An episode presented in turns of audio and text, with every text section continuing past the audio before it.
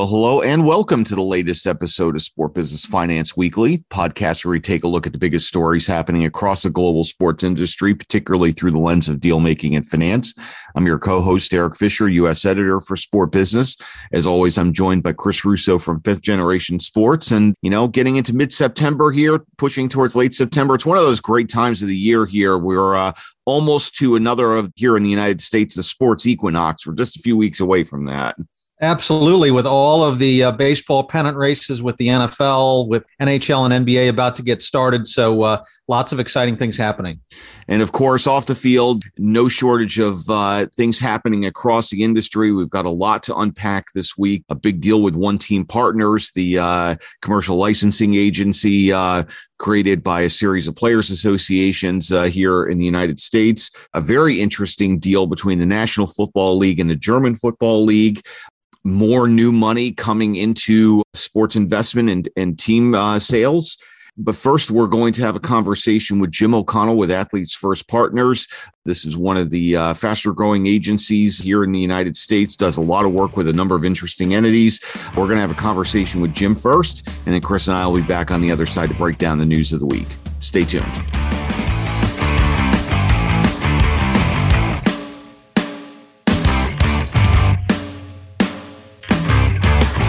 We're very pleased to have as our guest on Sport Business Finance Weekly, Jim O'Connell, president of Athletes First Partners.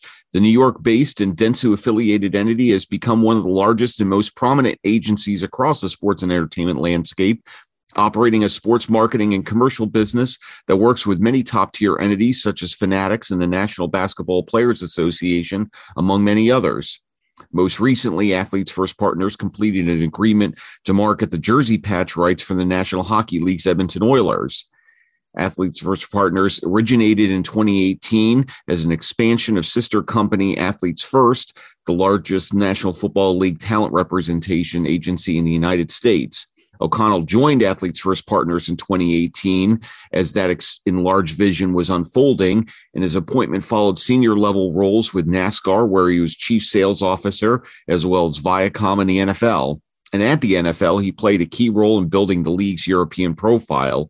In his current role, he has been outspoken on the need for agencies to reinvent their value in the age of COVID 19. Jim, welcome to the program. Great to be here, Eric. Thank you for that lovely introduction. So I mentioned your uh, your prior career stops. You were at a lot of big places and, and, doing big things, and maybe a good place to start here is sort of your career journey and sort of what attracted you to this particular opportunity with Athletes First Partners. Sure. Well, I, I thought you did a great intro, Eric. I, I could just sit here and listen to that all, all afternoon. Well, interestingly enough, I started my career as an investment banker, which three years out of out of my undergrad at Georgetown know, went into banking not quite sure what I wanted to do. And it became fairly clear to me that while being a banker was great training ground, get a great financial background, especially for a government major from Georgetown, it certainly wasn't going to be the place where I would make a career. So I went back to business school, went down to Duke and got my MBA and knew I wanted to get into kind of the marketing, sales, business development world. Ended up taking a job at Frito-Lay as a associate brand manager working on Ruffles and Lay's potato chips.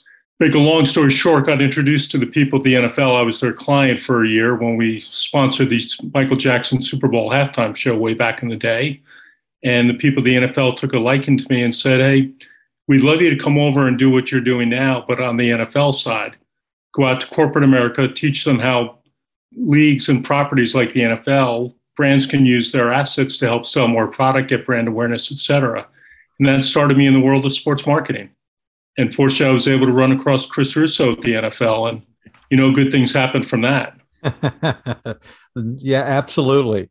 But Jim, as as you kind of now move forward to today and uh, are, are running this athletes first partners business, how much of it, in terms of a business mix, is working with properties to help them find sponsors? Versus working with sponsors and brands and helping them maximize what they're doing in the uh, you know in the sports space. Well chris it's a little bit of both. You know our clients are the properties that hire us to go out and find sponsors. You know given mine and my team's long history with brands across the country and we have a deep relationships with those companies and with those brand decision makers. So properties hires us to go out and find the right brand fit. So we'll go out, we'll pitch the assets that we have to sell, then talk to the brand and come up with creative ways that the assets of the property we're selling for can help solve the marketing challenge for the brand that we're engaging. And as you're doing that, there's you know, obviously a very robust competitive landscape, a lot of different agencies and entities out there doing various things. How, how, do you sort of view yourself within that competitive landscape and who are your key competitors? Yeah, Eric, you know, I think everyone is a competitor out there. There are a lot of great people out there and a lot of great agencies and individuals doing their own thing. You know, I think it, I think when people look for agencies they want to hire, they'll look for a few key attributes. One is they look for folks with a deep Rolodex and brand contacts so they can go out and talk to people in America. And I like to think that between my contacts and the team that works for me, you know, we can reach almost every brand decision maker in the country. So I think that's very important. I think it's important to be creative, understand how to solve problems. And most importantly, Eric, I think it's important to make sure that you understand how the assets of the property you're selling can help that brand and kind of match up the best assets with the best brands. And sometimes it's a square peg in a round hole, and that's not the deal you want to do. Sometimes you have to make the square peg fit into the round hole with some creative solutions. And sometimes it's much more natural fit, but you kind of have to understand the difference and match up the appropriate properties with the appropriate brands.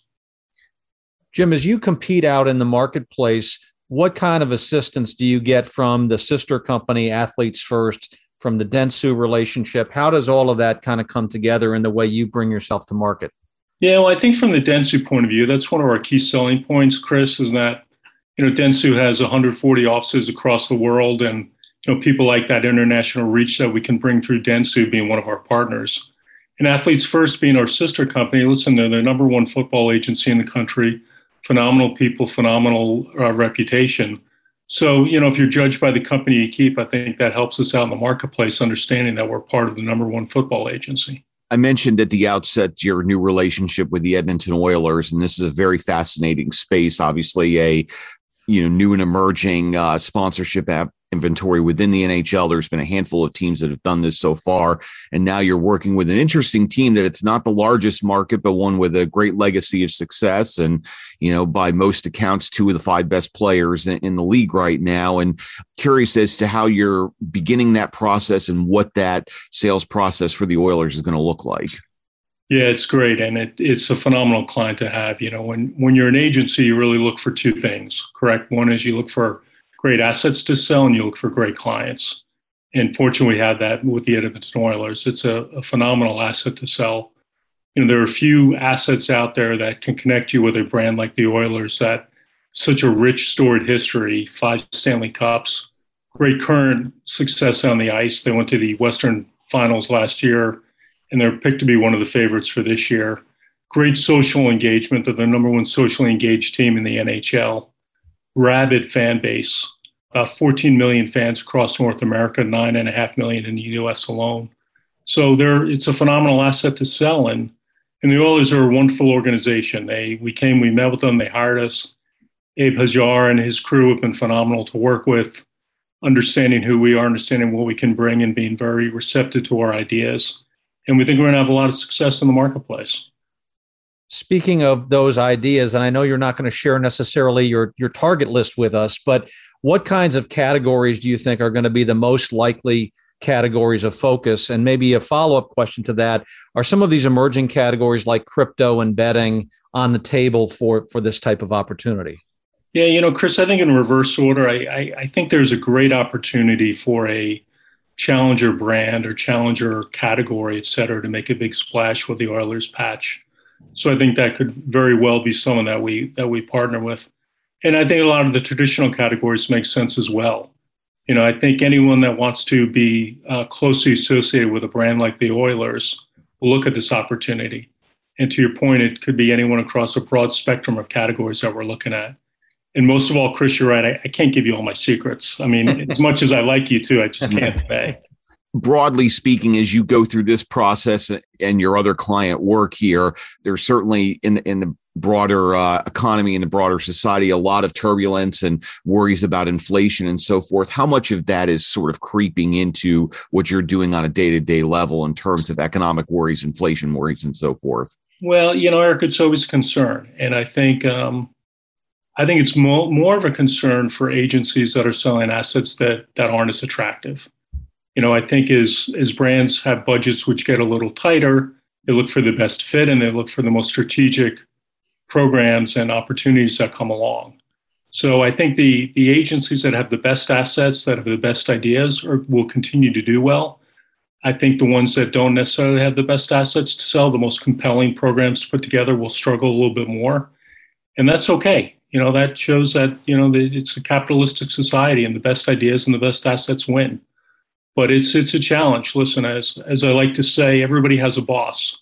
And our charge when we go talk to companies is to make sure that we're giving them the proper programming, the proper uh, platform to go to their boss and look smart and say, this makes a lot of sense for this brand. Jim, Eric and I have been covering on the podcast over the last year, really, the tremendous growth and momentum in women's sports in terms of you know NWSL, PHF, WNBA, and others. It's not only valuations that have been growing; it's also, it appears, sponsor and marketer support of women's sports. How has that played into your strategy and your business, if at all? It has been a big growth area. In fact, you know, one of the people we represent directly is Sheryl Swoopes the WNBA Hall of Famer, who's phenomenal, and we've done a lot of deals for her, and we've seen a lot of interest in her. And you know, Chris, I think we're getting to the point where people aren't thinking about it as a as an asset with men or an asset with women. It's just it's a really good asset, and I think people are recognizing there are a lot of great assets in the women's sports world. Similar question in terms of emerging properties. The last couple of years on a sort of perhaps parallel path here uh, real expansion of some of these newer and, and, challenger entities. And i'm speaking of people like overtime fan controlled football now fan controlled sports and entertainment uh, premier lacrosse league and so forth. How are you sort of um, viewing that emerging space and all of these new entities beyond the big four big five in college well eric has said listen everybody's competitor out there everybody's fighting for the brand dollars and the, the same budgets that marketers have out there.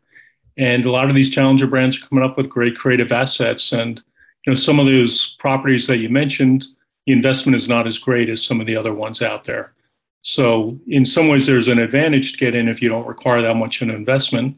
The challenge, obviously, for the, a lot of those challenger brands is they don't have a long history you know, the old joke used to be, you know, no media buyer would get fired for buying a spot on Friends or buying for the Super Bowl.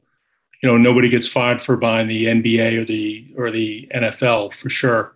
You know, you have to you have to build a, a little bit of a stronger case for a challenger brand. It can make sense, but you got to make sure you have a good story. Going back to the adage, which I said before, everybody has a boss. Jim, for the next year, as you think about your priorities, obviously you want to do a great job on behalf of your clients like the Oilers, but maybe more strategically, are there one or two other key strategic initiatives that you're focused on as you think about building your business overall? Yeah, Chris, it's a really good question. Listen, uh, you know, we started with our, our biggest client and we still have the, the NBPA, the Players Association. We do a lot of work for them. It's a great brand, a great asset to go out to corporate America we also have a client, the NB, the NBRPA, the, the Retired Players Association. It's about a thousand men and women strong from the NBA, WNBA, and actually Harlem Globetrotters. So for a while, we were a basketball-focused agency, not necessarily by design, but that's who we were. As Eric mentioned before, we have other clients, Fanatics. We work with Team USA. We just signed Six Flags in addition to the Edmonton Oilers. So we're really looking Chris, more for where the great opportunities are than necessarily a category or a, a uh, silo to, to play in. And we like, you know, we're a small agency, so we get to pick our partners selectively. And, um, you know, we want to work with good people with good assets. So far, we've been able to do that. And following on that notion, there's of course been a great deal of consolidation in the agency space over the last year or two, even sort of before COVID and certainly coming through and out of potentially COVID here, a lot of that consolidation. Do you feel the need to sort of be playing in that space? And sort of, you've obviously got the Dentsu relationship, but as you pursue the, this greater mission, do you get a sense that it's time to step on the accelerator with some greater scale through potential M&A activity? Listen, that's always a possibility, Eric, for sure. You know, we're pretty happy where we are right now, having our strategic partners with Dentsu and with Athletes First there are always opportunities. And if somebody wants to purchase us and give us more scale, more investment, more infrastructure, that's great. but we think we're in a pretty good space right now. But you know, never say never, and keep your ears and eyes open. Well, we're going to be continuing to track all the developments across uh, athletes first, and certainly the Oilers patch uh, efforts. That's going to be uh, across all the sport business platforms. But for now, we want to thank Jim O'Connell from Athletes First Partners for spending this time with us. Eric, Chris, thank you very much. It was a pleasure. Great podcast and continued success. Thank you.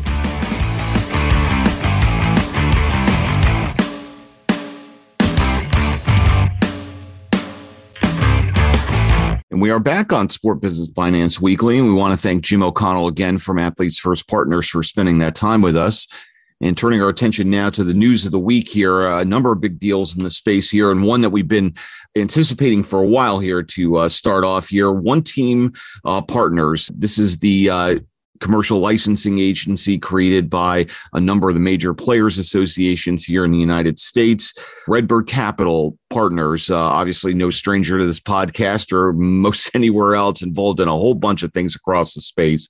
They were one of the founding partners of this entity and you know, it's been expected for some months that they were going to sell their interest in one team and focus on some other uh, ventures, uh, some of which, again, we've talked about in recent weeks, uh, AC Milan being one of them but uh, they've sold their interest. There was a series of new investors coming in, but really kind of a successful outcome for all uh, involved here. The uh, the company was valued at 1.9 billion. Part of this transaction, about six times the level of when this started with Redbird and the MLB Players Association, the NFL Players Association at the time in 2019 since then, a number of other unions have come in as part of this and part of that greater mission. There's a group of uh, new investors that have come in to take on uh, that former Redbird equity led by HPS Investment here. But again, this is one of those things where all the relevant parties saw a big unexploited commercial opportunity here, and that continues to bear itself out. This was definitely a big win for Redbird and for its partners you have to give them credit for conceiving this and putting it together.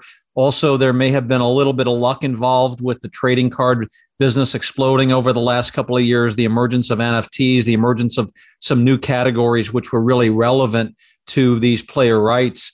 But again, a big win and over a relatively short period of time. Typically, these private equity deals are four, five, six, seven years before you you flip them, and this was done in in about three years. So again, a, a big win and also a pretty short time frame. Yeah, your your point about the timetable is very well taken here, and you know, again, I think it's just a sort of a fundamental rethink on what this athlete licensing is all about. And traditionally really for decades it's been you know a lot of the traditional things trading cards and jerseys and things of that sort. And you know the original premise of this whole notion around one team partners was to sort of re- completely reconceive the notion of what athlete licensing is all about. And yes, there have been some very favorable trends and, and tailwinds to move this along here, but you know, sort of the comment that I sort of come back to and conversations that I've had with over the the months and years here with Tony Clark about this whole licensing effort is that that you know through this venture, they've sort of moved to the big boy table and they can sort of talk with licensing partners and brands and so forth in a completely different way now. Yeah, it's it's it's more than as you're suggesting. It's more than just the different kinds of businesses you can be involved in. It's now the players are equity holders. They're creating enterprise value as opposed to simply licensing and having some fees come in. There's a more strategic long term approach here, and they're capturing more of the value for themselves as opposed to all of that value accruing to either team owners or some of these licensees. Now the players are really capturing that. And I think that's what is in part revolutionary about what one team did and again very good first foray for for those players associations yeah and, and there's a really important collateral effect here that you sort of look over the period of uh, one team partners to date, and then sort of parallel to that, what's been happening in the collective bargaining space with a number of these entities here. You know, the MLBPA specifically just was able to sort of uh, you know withstand a uh, you know pretty brutal lockout without breaking got a you know pretty uh, important new uh, labor deal with major league baseball with some important improvements there they've just now minor uh, unionized the minor leaguers you know, NWSL, they've got a new labor deal. The U.S. women's national team in soccer, they've got some important labor gains. And these things are not disconnected. In fact, quite the contrary, that, you know, as they've done these vehicles to get bigger commercial power here, it's really not a stretch to look at how that's sort of now colored uh, the entire collective bargaining negotiations. And we're talking about economic pies in completely different ways now. We are, and in fact, we had Ahmad Nassar on a couple of weeks ago, who is now bringing this model or some version of this model, I guess, to tennis. So again, I think we see players and athletes, whether it's at the pro level or even at the college level with NIL, having more of their uh, uh, opportunities to to leverage their rights, leverage their opportunities in cash payments and equity in other vehicles. I would say about Redbird and, and this decision to sell, I do wonder at some level whether part of that was driven by the fact that they are getting more involved in things like Fenway, like AC Milan. And it's hard to be on both sides of the table. It's hard to own businesses right. where you're owning teams and then at the same time owning businesses that are player driven and player focused. So part of the rationale, in addition to the returns, may have been, you know, again, it's hard to be on all sides of that table depending upon, uh, you know, whose interests you're, you're you're fighting for. I think that's a great point, and conceptually, that sort of, you know, resembles, you know, some of the choices that Michael Rubin and Fanatics have had to make. That amid all the opportunities put in front of them, they've had to pick some specific lanes and get out of some things like team ownership to in service of other opportunities. But, but you know, but I think you know, Redbird again, got to give them credit because this one team model was in some ways an extension of what they or what at least Gerry had originally done with the Yes Network with NFL on location, now with these players associations where you're taking rights and, and, and revenue streams that lived within a league or live within a collection of players and you're turning them into a private equity vehicle and with more and more private equity funds getting into the sports space, you're now creating tremendous value that can ultimately be sold to somebody else down the line. So again, give them credit for pioneering this and, and putting together a difficult deal and, and, and making it work. So what we'll be continuing to watch now going forward is how one team articulates itself, of course, just broadly speaking, under this new structure and new cap table and so forth. But do the individual unions and the individual partners do they take a little bit more of a advanced role in this situation with Redbird out? Uh, do they go to market slightly differently? Is the messaging slightly different? There's again just um, you know you're not talking about a necessarily a a fundamental rethink or blowing up the model that we've been talking about here. But again there's you know a, an inflection point here where they could be sort of again presenting themselves a little bit differently going forward. And i'm going to be interested to see if those changes do occur yeah, I think Redbird was such a, a, strong architect of this. With them now fading out of the picture, I think the players' associations themselves, I think, will probably take a stronger role going forward. So much more to come on that front here. But uh, turning our attention now to the National Football League, of, of course, we've been talking a, a, lot over the last year in particular about their international plans. They late last year did a series of uh, uh, team based rights where they uh, certain teams can go into certain international territories and, and leverage them as they would their home domestic markets. Uh, we've got these big plans to play in a number of international countries over the course of this now started 2022 season and beyond.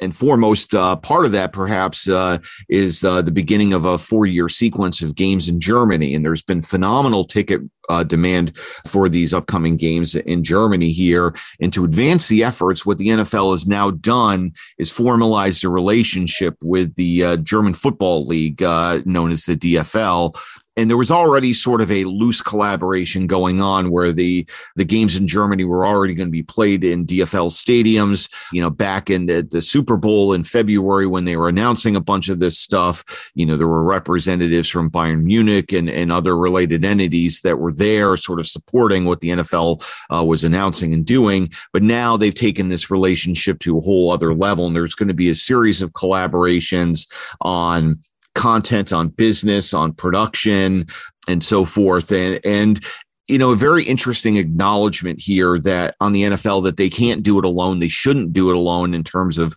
exploiting this key international territory. And by working with the DFL, there could be a situation here to make one plus one equal three.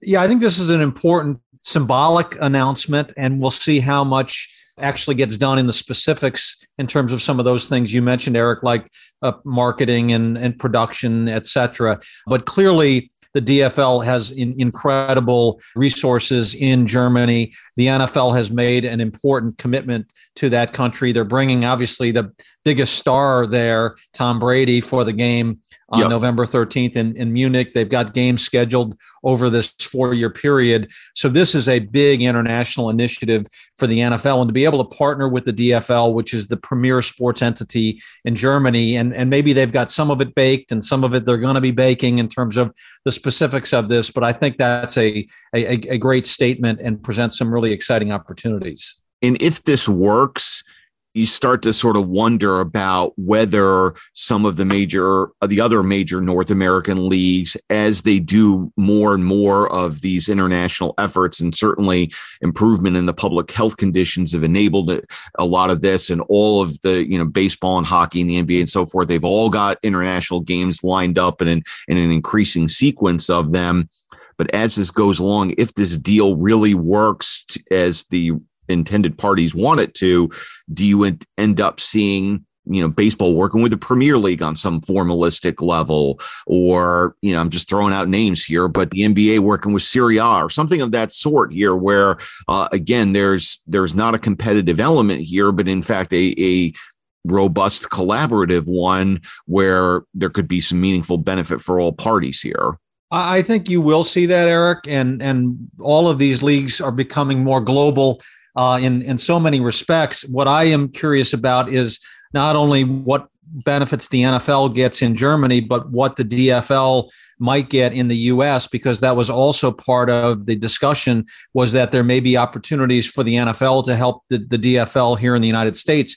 Clearly, it's an incredibly popular league, but I would say in the US, the, the English Premier League probably has got a bit more traction, a bit more visibility. And so, whether the DFL can leverage the NFL's strength in the U.S. And, and, enhance its position is something that'll be also interesting to see and, and to see how that actually gets executed. Well, and this is where again some other people may be coming to the table here because of course the the obvious answer to your question is you start to think about friendlies being played in NFL stadiums and a number of those international matches have already drawn big numbers, but then do you take it to another level and actually do regular season Bundesliga games in NFL stadiums? I don't see why not. And then you sort of think about the domestic rights for the uh, the Bundesliga and what ESPN and Disney have you know, big NFL partner, you know, very close NFL partner. And, you know, there's some very interesting three way collaborations that could be conceived here. Yeah, and it could be cross promotion, cross marketing, using databases, selling joint packages. I mean, there's all those kinds of things with complementary products that that could be conceived of. And again, I think this is the first step. And it, again, all the details don't appear to have been, you know, they're they're not all worked out necessarily, but I think it it really has a lot of potential. Yeah, and again, you made made a great point at the outset here, moving this from a press release announcement to a meaningful business development. That's going to be the thing to watch.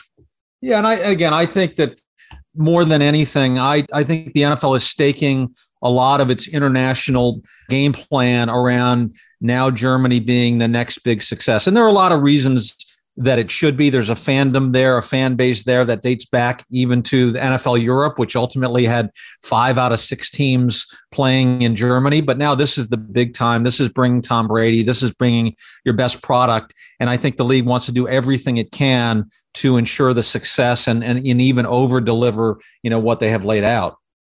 So much more to come on that front, and certainly as we approach this uh, first game in Germany coming up in November with the Buccaneers here. But uh, turning our attention actually back to uh, uh, the world of team sales and finance and so forth here, and some of the things we alluded to in the first topic. You know, we had another pretty big uh, announcement in the space here in recent days where Ares Capital, U.S. Uh, investment firm, they announced that they have raised $3.7 billion, more than twice their original target, to go out and seek sports and entertainment opportunities, uh, including but certainly not limited to team sales. And we've certainly talked at length about the Arctoses of the world and so forth. And Ares themselves, they've already got pieces of a number of entities, including Major League Baseball, San Diego Padres, Inter Miami of the MLS, and so forth here. But a uh, big chunk of money going out there. And as we talk about, it's not just the size of the money, but who's involved. They've put together a very robust advisory board that in, includes some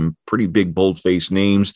John Skipper, Mia Hamm, Grant Hill, former MLB star Mark Teixeira, among others, even Lionel Richie. It's a, you know, and what we do here, the name Lionel Richie, uh, the pop star, that name doesn't come up in our world very much, but, uh, you know, hello, we've got uh, Lionel Richie, uh, you know, uh, uh, part of this effort as well here. But broadly speaking, you know, we've got a big chunk of money out there, and you can certainly rest assured that a number of entities were, uh, you know, paying very close attention to that piece of news that, you know, there's uh, money coming into the market here in short order. And, and when money comes into the market, that's good news for people who are selling things, whether they're selling, you know, LP stakes of teams or other businesses around the sports space. And what we've seen over the last few years has really been an unbelievable growth in sports dedicated funds. We've got Arctos, we've got Dyal. Don Cornwall has uh, announced that, uh, or it has been announced that Don is going to be doing a, a fund. We've seen companies like Sixth Street, which aren't necessarily yep. totally sports focused, but have really made huge investments in the sports space. CVC so, you know, seven or eight years ago when Bruin raised its first fund, it was kind of like that was breakthrough. You know, there were yep. one off deals that were being done by Providence and others. But now this is really a category that these major institutional equity firms are doubling down on and it's again great news for people in the sports space who have things to sell or who want to uh, to curry uh, investment into those opportunities. Yeah, and, and part of this, I think it's important to note, is on the team side and the league side specifically. That, and as you well know, obviously, Chris, from being at the, at the league, uh, there historically was a, a, real reservation upon these kinds of uh, structures, and that you weren't going to have the kind of hands-on management and community involvement and so forth to make this work. And you know what um, You've got valuation issues that have sort of helped this along. But, you know, a lot of the governance issues have been sort of cleaned up in, in the sense that there's very clear lines and, you know, these respective teams and leagues that you're going to have managing partners who have a very specific set of obligations. And if they bring in more passive from an operating standpoint, more passive financial partners, that's okay because the operating and governance requirements have been clearly spelled out with whom they lie and, and where they lie.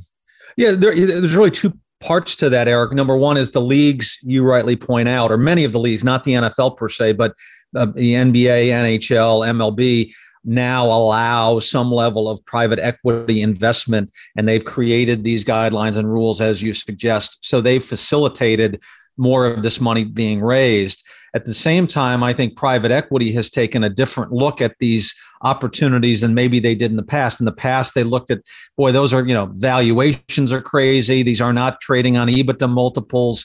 There were issues that private equity, you know, it's hard to hard to sell these LP stakes.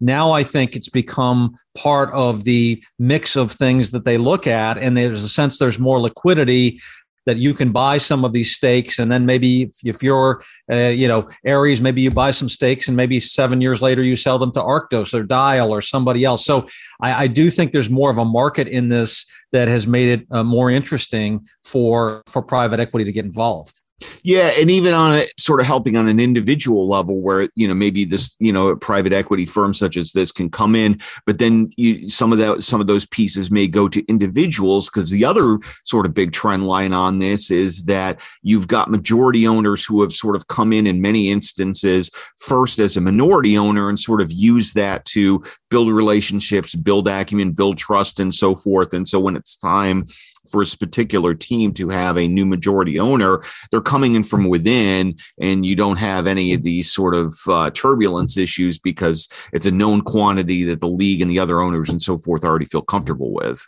Yeah, that is important, Eric, because these leagues still reputationally want to make sure they have the right kind of people r- running them and owning them and managing them.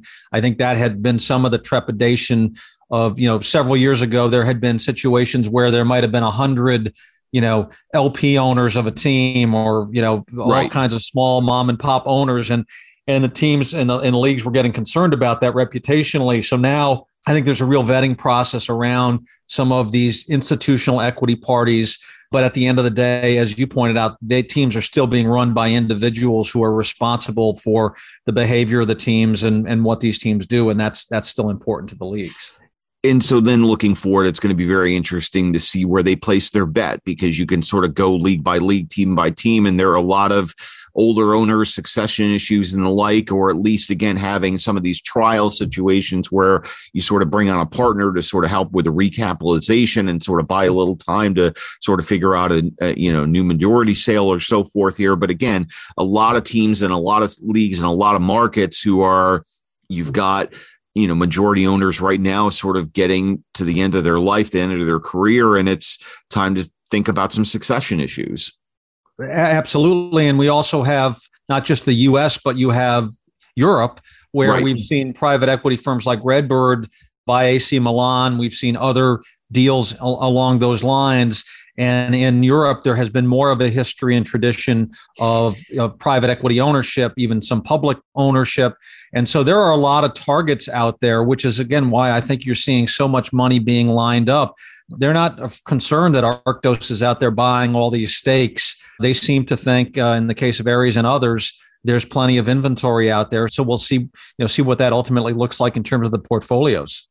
Yeah, and and that's a great point about the uh, the European landscape because again, the inventory is even so much greater there. Because I, I think what part of the playbook is that yes, yeah, some of your top of the funnel and people are looking to come in and buy Premier League clubs or so forth, but there's also a pretty significant play, whether it be the Premier League or the Italians or Germans or what have you, coming in with a second or third division at a much lower number, and then try to raise it up through promotion into the top tier. That just because you're in fact quite the opposite just you know you buy a third or second tier club now that's not where it's going to be forever. And again part of the contemplation is then you know organic growth after coming in at that lower number. That's right. And I, again the one thing i would say is a little bit different and i'm going to overgeneralize here but i'd say there are situations in europe where the teams are great brands but are losing a lot of money typically right. in the NFL and MLB, NBA, they're not losing a ton of money. I mean, it's a rare team now these days that actually loses money. And so the question will be can private equity not only stomach the valuations, but stomach some of the losses that occur in, in some European teams when you haven't fully optimized the business, when you don't have the right management team? Can they come in and, and be comfortable doing that? Uh, certainly, it's happened on, on a couple of occasions, but that's that's a little bit of the barrier in Europe.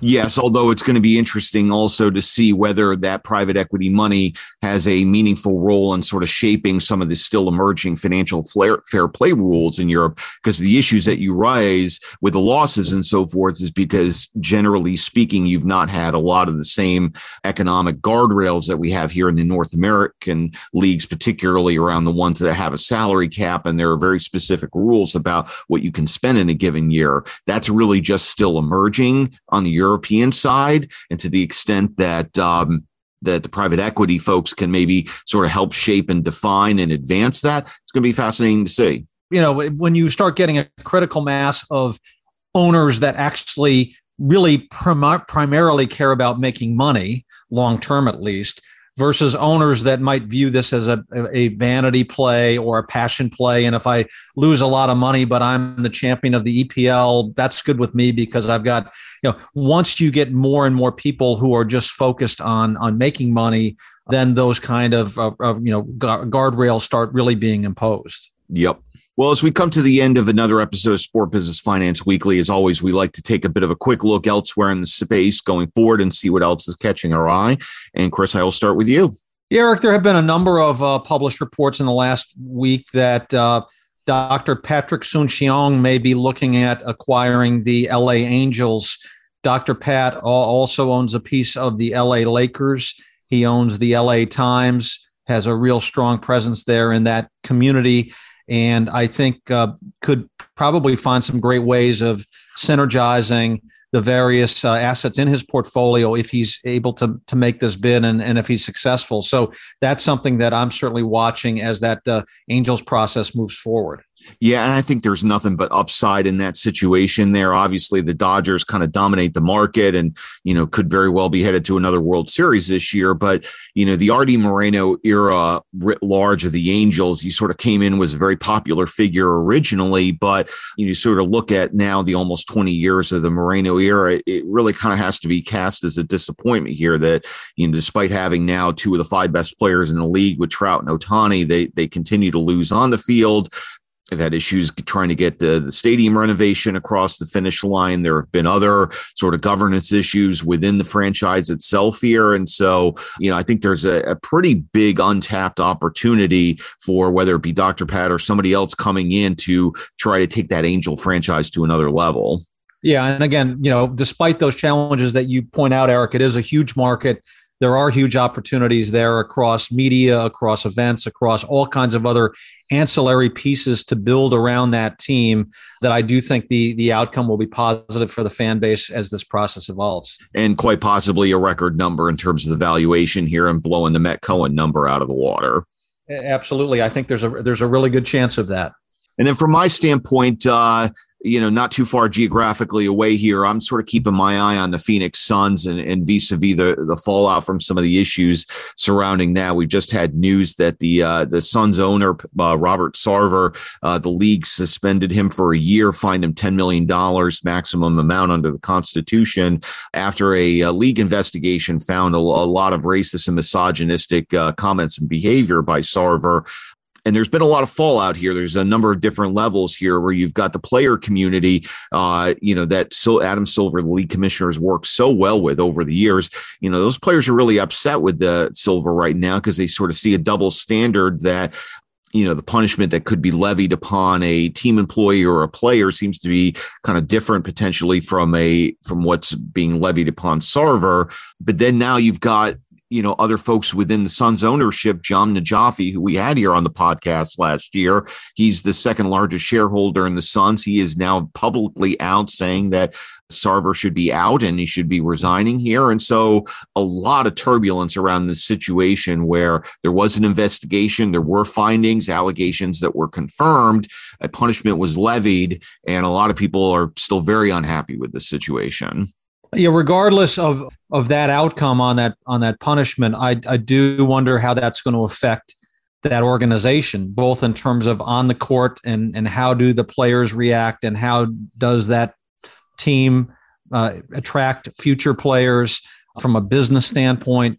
What does it mean for sponsors? for other you know suite holders so i think there's a there's a lot of question marks now although the the punishment has been doled out and yes there's some uh, different points of view about it and and that will probably continue i do wonder whether it just creates a sense of of limbo or challenge for the people running that team day to day that are, that's going to be very tough to deal with and trying to get anything done here that you've already got uh, the mayor of phoenix and city council members that are upset about the situation as well. So that's going to make it more difficult to do something like an, an arena project or bid for a league event that you need public sector support. And then you reference a number of the other stakeholders whether they be uh, premium seat holders or corporate sponsors or so forth. There could be all sorts of fallout from this.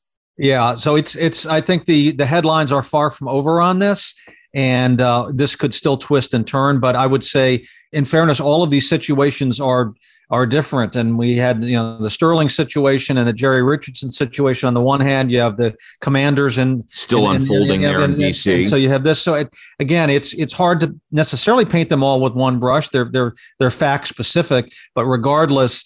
This is going to be a tough road here for the Suns, and certainly that that owner suite you know, between Jahm and, uh, and and the rest of the owners is going to be a, a pretty interesting sight to see. No doubt, no doubt. Well, much more to come on that front, but for now, that's going to wrap up another episode of Sport Business Finance Weekly. For Chris Russo, I'm Eric Fisher. I thank you very much for spending this time with us.